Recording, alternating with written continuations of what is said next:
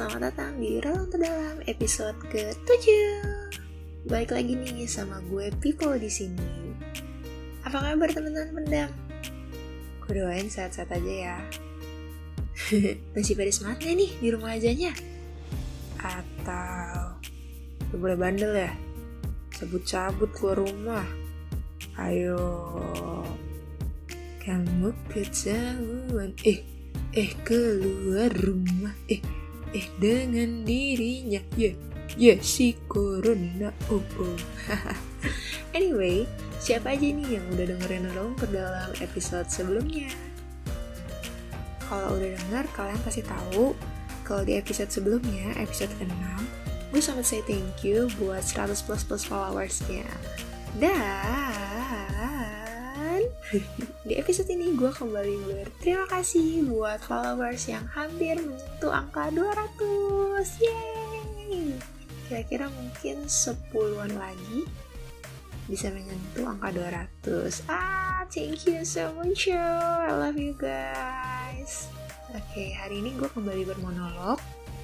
Tapi ini sedikit cerita ya. Gue merasa hmm, Ternyata kalau bikin podcast ngobrol sama orang tuh entah kenapa ada rasa asik yang berbeda gitu loh. Nggak tahu beda gitu loh asiknya. Dan salah satu temen gue namanya Sandi Hai Sandi bilang iyalah coba lu lihat jarang-jarang orang bikin podcast sendiri. Biasanya orang kalau bikin podcast rame-rame. Terus detik itu gue mikir iya juga sih kebanyakan gak sendiri. Bahkan ada yang rame-rame. Asik juga. Ya tapi nggak juga kok. Sekarang lumayan banyak juga yang bikin podcast solo. Beberapa waktu lalu gue sempat menjelajah IG dan ada salah satu netizen yang dia kayak curhat sama salah satu account yang gue follow. Dan curhatannya di SS gitu dan dimasukin di story sama si account yang gue follow ini. Si netizen ini kayak bilang soal dirinya yang memutuskan untuk bikin podcast solo dan temennya kayak bilang sama dia ngapain sih bikin podcast solo? Terus gue jadi mikir hmm memang ada apa dengan membuat podcast solo? Sebagai orang yang cukup baru di dunia podcastan gue nggak menemukan kejanggalan gitu sih tentang podcast solo atau monolog. Oke okay, jadi kepanjangan ya intronya. Tapi sebelum lanjut nih kalau teman-teman pendam sendiri gimana? Kalian prefer dengerin podcast monolog atau dialog? Let me know ya.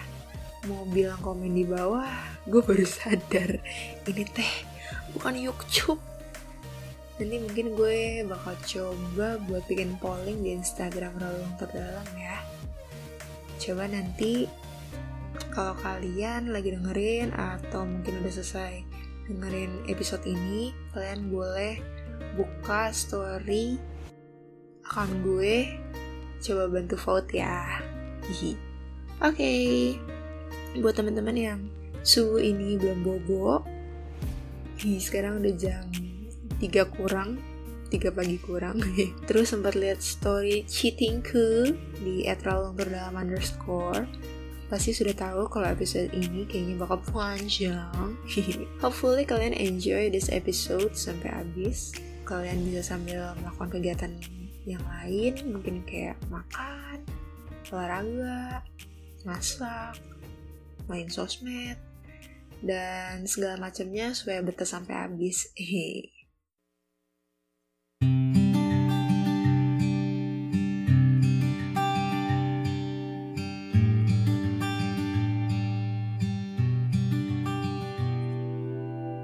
Okay, so here we go mau bahas apa sih? Well, gue pengen bahas sesuatu hal yang agak menggelitik hati gue sebagai perempuan Indonesia. Gaya banget ngomong Indonesia, Indonesia. Nah, sebenarnya hmm, gue merasa gue agak sedikit telat kali ya bahas soal ini. Mungkin beberapa dari teman-teman pendam ada yang udah tahu soal No Indonesian Girl. Buat yang belum tahu, nah gue ceritain ya. Jadi, Usut punya Usut, ada suatu aplikasi bernama Hope yang basically adalah app online dating besutan Snapchat. Jadi, bisa dibilang Hope ini tuh kayak Tindernya Snapchat gitu lah. Alih-alih bilang Hoop sebagai app online dating, teman-teman gue main Hoop maunya bilang itu sebagai aplikasi untuk cari teman di Snapchat. Well, oke. Okay. Nggak salah juga sih, karena memang tergantung penggunanya masing-masing. Mau digunakan untuk cari jodoh, atau ngedate, atau sekedar cari teman-teman aja.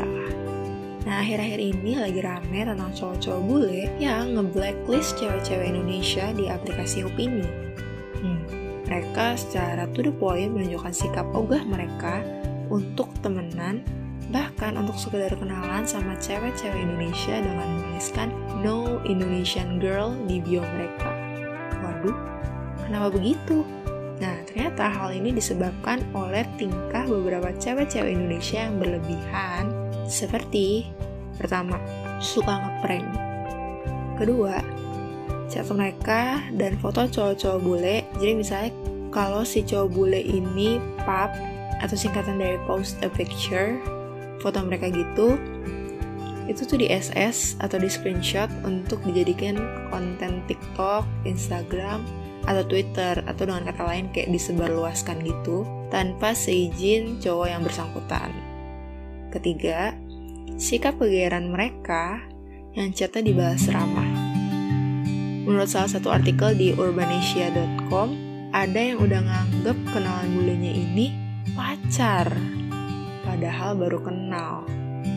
Dan ada juga pengguna yang terlalu agresif, secara gamblang ngaku kalau mereka lagi nyari cowok bule untuk dijadikan pacar. Hmm, jadi mereka kayak tulis di bio mereka, I'm looking for bule. Lebih lengkapnya, teman-teman pendam bisa coba baca threadnya. Hmm, bener gak sih? Thread, ya threadnya at askian double e double a double n yang membahas soal ini di Twitter. Gue pribadi karena nggak main Twitter, belum pernah baca threadnya secara langsung. Tapi beberapa artikel di Google yang gue gunakan sebagai referensi banyak yang ngutip kata-kata dari threadnya si Askian ini. Nah, tingkah-tingkah yang barusan gue sebutkan itu membuat si cowok-cowok bule ini risih dan terganggu. Iya, menurut gue wajar banget sih kalau mereka merasa risih dan terganggu. Hmm, mungkin hal ini buat beberapa orang terkesan sepele ya, karena cukup sering ditemui di kehidupan sehari-hari. Sampai mungkin beberapa dari kita nggak sadar kalau kita jadi nganggap enteng nilai dari privasi seseorang. Coba deh kalau keadaannya dibalik. Coba kita bayangin kalau hal itu terjadi pada diri kita. Ada orang yang lo gak kenal, terus kenalan nih via online, set, ketemu gak pernah, terus lo tanggepin chatnya secara ramah. Eh, dia hanya kegeeran. Ngira lo naksir dia, ngaku-ngaku lo pacarnya, terus chat sama foto kita disebar dan dijadiin konten tanpa sepengetahuan dan seizin kita. Wow, jujur itu creepy parah. Ngebayangin aja gue kayak, iya gak sih kayak kalau itu terjadi sama gue pasti gue bakal takut banget sama orang ini dan autoblok terlebih kalau dia cowok yang gak dikenal. Gue yakin teman-teman pendam pasti sepemikiran sama gue. Kayak ih mau marah gitu? Apa maksud dirimu melakukan hal seperti ini terhadap aku? Kayak motifnya nggak jelas dan childish gak sih? Lanjut. Dari kejadian ini cewek-cewek Indonesia jadi dicap sebagai orang yang gak tahu aturan dan gak bisa menghargai privasi seseorang dan itulah yang menggelitik hati gue sebagai salah satu cewek Indonesia I mean gak semua cewek Indonesia seperti itu. Tapi karena perbuatan sekelompok orang, jadi terbentuk stereotip baru yang sayangnya stereotip yang buruk buat kita semua, cewek Indonesia. Karena perbuatan sekelompok orang yang terkena dampaknya, jadi semua cewek-cewek Indonesia. Beragam reaksi muncul dari netizen Indonesia, baik cowok maupun cewek, sebagai tanggapan mengenai hal ini, banyak netizen Indonesia yang mengaku ikutan malu, kesal, dan mengingatkan untuk saling menjaga privasi. Tapi beberapa juga ada yang menegur cewek-cewek Indonesia dengan kata-kata yang kurang pantas, kasar, dan gak sopan. Gue sebagai cewek Indonesia yang gak ikut-ikutan, ya merasa gimana gitu bacanya. Maksudnya bacain komen-komen yang kasar ini ya. Karena kata-kata kasar itu dialamatkan untuk cewek-cewek Indonesia. Yang berarti semua cewek Indonesia Dilansir dari salah satu post di akun Instagram @rahasia_gadis yang membahas tema serupa, ada tanggapan dari beberapa cewek Indonesia yang menggunakan app Hook dengan maksud belajar budaya dan bahasa asing atau sekedar cari teman baru, tapi jadi ikut terkena imbasnya. Mereka mengaku kalau mereka jadi ikutan malu dan takut main hook sebagai cewek Indonesia, padahal nggak ngapa-ngapain. Ada yang dibilang murahan, dan banyak dari mereka yang jadi malu buat ngaku sebagai orang Indonesia. Mereka kayak ganti location mereka atau hapus flag Indonesia dari bio mereka. Tapi ada juga loh yang mau stand up dan mewakilkan diri untuk meminta maaf serta meluruskan kalau nggak semua cewek Indonesia kayak gitu. Personally, gue merasa cewek-cewek yang mau mewakilkan diri untuk minta maaf sama si cowok-cowok bule ini dan meluruskan kalau nggak semua cewek Indonesia kayak gitu menurut gue itu tanggapan yang lebih keren gitu ya cuma masuk akal juga sih kalau misalnya mereka jadi malu dan takut. Cuman ya jangan malu dong. Gitu sih menurut gue. Well balik lagi ke yang tadi gue bilang di atas. Kejadian ini mungkin ke sana sepele. Sering ditemukan di kehidupan sehari-hari. Akhirnya, beberapa dari kita secara nggak sadar jadi nganggap enteng privasi seseorang. Anyway, sebelum gue lupa, kenapa masalah ini jadi gede sampai si cowok-cowok bule ini nggak mau kenal sama cewek Indonesia? Adalah karena menurut threadnya si Ed Askian double I double A double N tadi orang bule itu benar-benar menghargai privacy. Mungkin sekarang gak usah jauh-jauh ngomongin bule atau orang yang gak dikenal. Tapi sama teman-teman atau sahabat kita sendiri deh. Mungkin beberapa dari kita karena anggapnya, wah, dia kan temen deket gue, sahabat gue, sohib gue, men. Kita jadi bersikap seenaknya dan kadang-kadang lupa untuk menghargai privasinya dia. Mungkin kita mikir kalau ngepost sesuatu di account sosial media pribadi kita, itu nggak apa-apa, karena itu kan ruang pribadi kita. Padahal sebenarnya, menurut salah satu artikel yang gue baca di Uzone, Uzone atau Uzone sih, uzone.id, sebenarnya akun sosial media pribadi kita itu juga termasuk ruang publik loh. Katanya gini, apa pun wadahnya, kalau konten tersebut dapat dikonsumsi oleh lebih dari dua orang, itu udah termasuk konsumsi publik, mau itu media sosial maupun grup chat. Gitu kalau dikutip dari si Uzon ID tadi.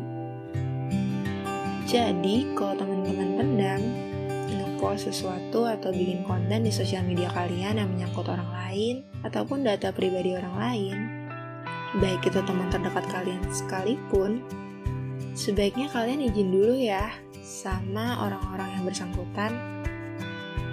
Kalau misalnya udah terlanjur post dan orang yang bersangkutan negur, minta tolong dihapus, sebaiknya kalian hapus. Karena itu berarti mereka nggak memberi izin. Banyak kasus ketika teman kita atau orang yang bersangkutan negur atau marah minta dihapus, orang tersebut malah dikatain baper. Hmm. Padahal sebenarnya menyangkut privasi seseorang itu ada hukumnya loh di Indonesia.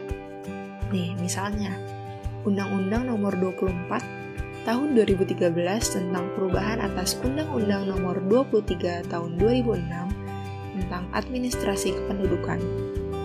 Di pasal 1 ayat 22 berbunyi, Data pribadi adalah data perseorangan tertentu yang disimpan, dirawat, dan dijaga kebenaran serta dilindungi kerahasiaannya. Hmm, ada lagi nih. Lebih spesifik lagi, ada Undang-Undang Nomor 19 Tahun 2016 tentang perubahan atas Undang-Undang Nomor 11 Tahun 2008 tentang informasi dan transaksi elektronik. Di sini ada tertulis penggunaan setiap informasi melalui media elektronik yang menyangkut data pribadi seseorang harus dilakukan atas persetujuan orang yang bersangkutan. Nah, itu gue ngutip satu kalimat sisanya kalau kalian penasaran dan pengen baca teman-teman pendam boleh googling sendiri di internet tentang hukum-hukum di Indonesia yang memuat atau mengatur tentang privasi seseorang di sosmed.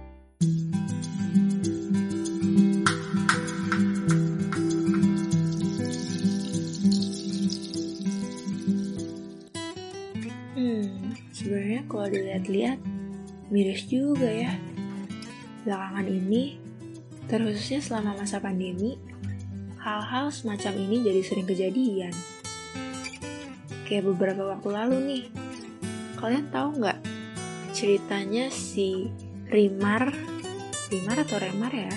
Rimar Martin, seorang tiktoker asal Filipina, yang akunnya hilang di report sama cewek-cewek Indonesia. Oh, atau ceritanya si Han Sohee nih, aktris asal Korea yang akun Instagram pribadinya ramai oleh hujatan dari netizen Indonesia menyangkut perannya di salah satu serial drama Korea yang berjudul The World of the Married.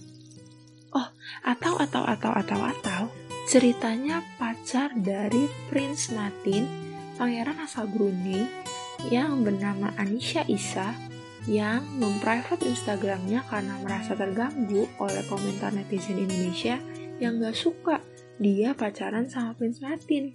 Waduh, rasa banyak juga ya cerita-cerita kayak gitu. Hmm, well, selama pandemi yang mengharuskan kita untuk stay di rumah aja, mungkin bisa dibilang posisi internet sudah masuk menjadi kategori kebutuhan. Teman-teman pendam kebayang gak sih?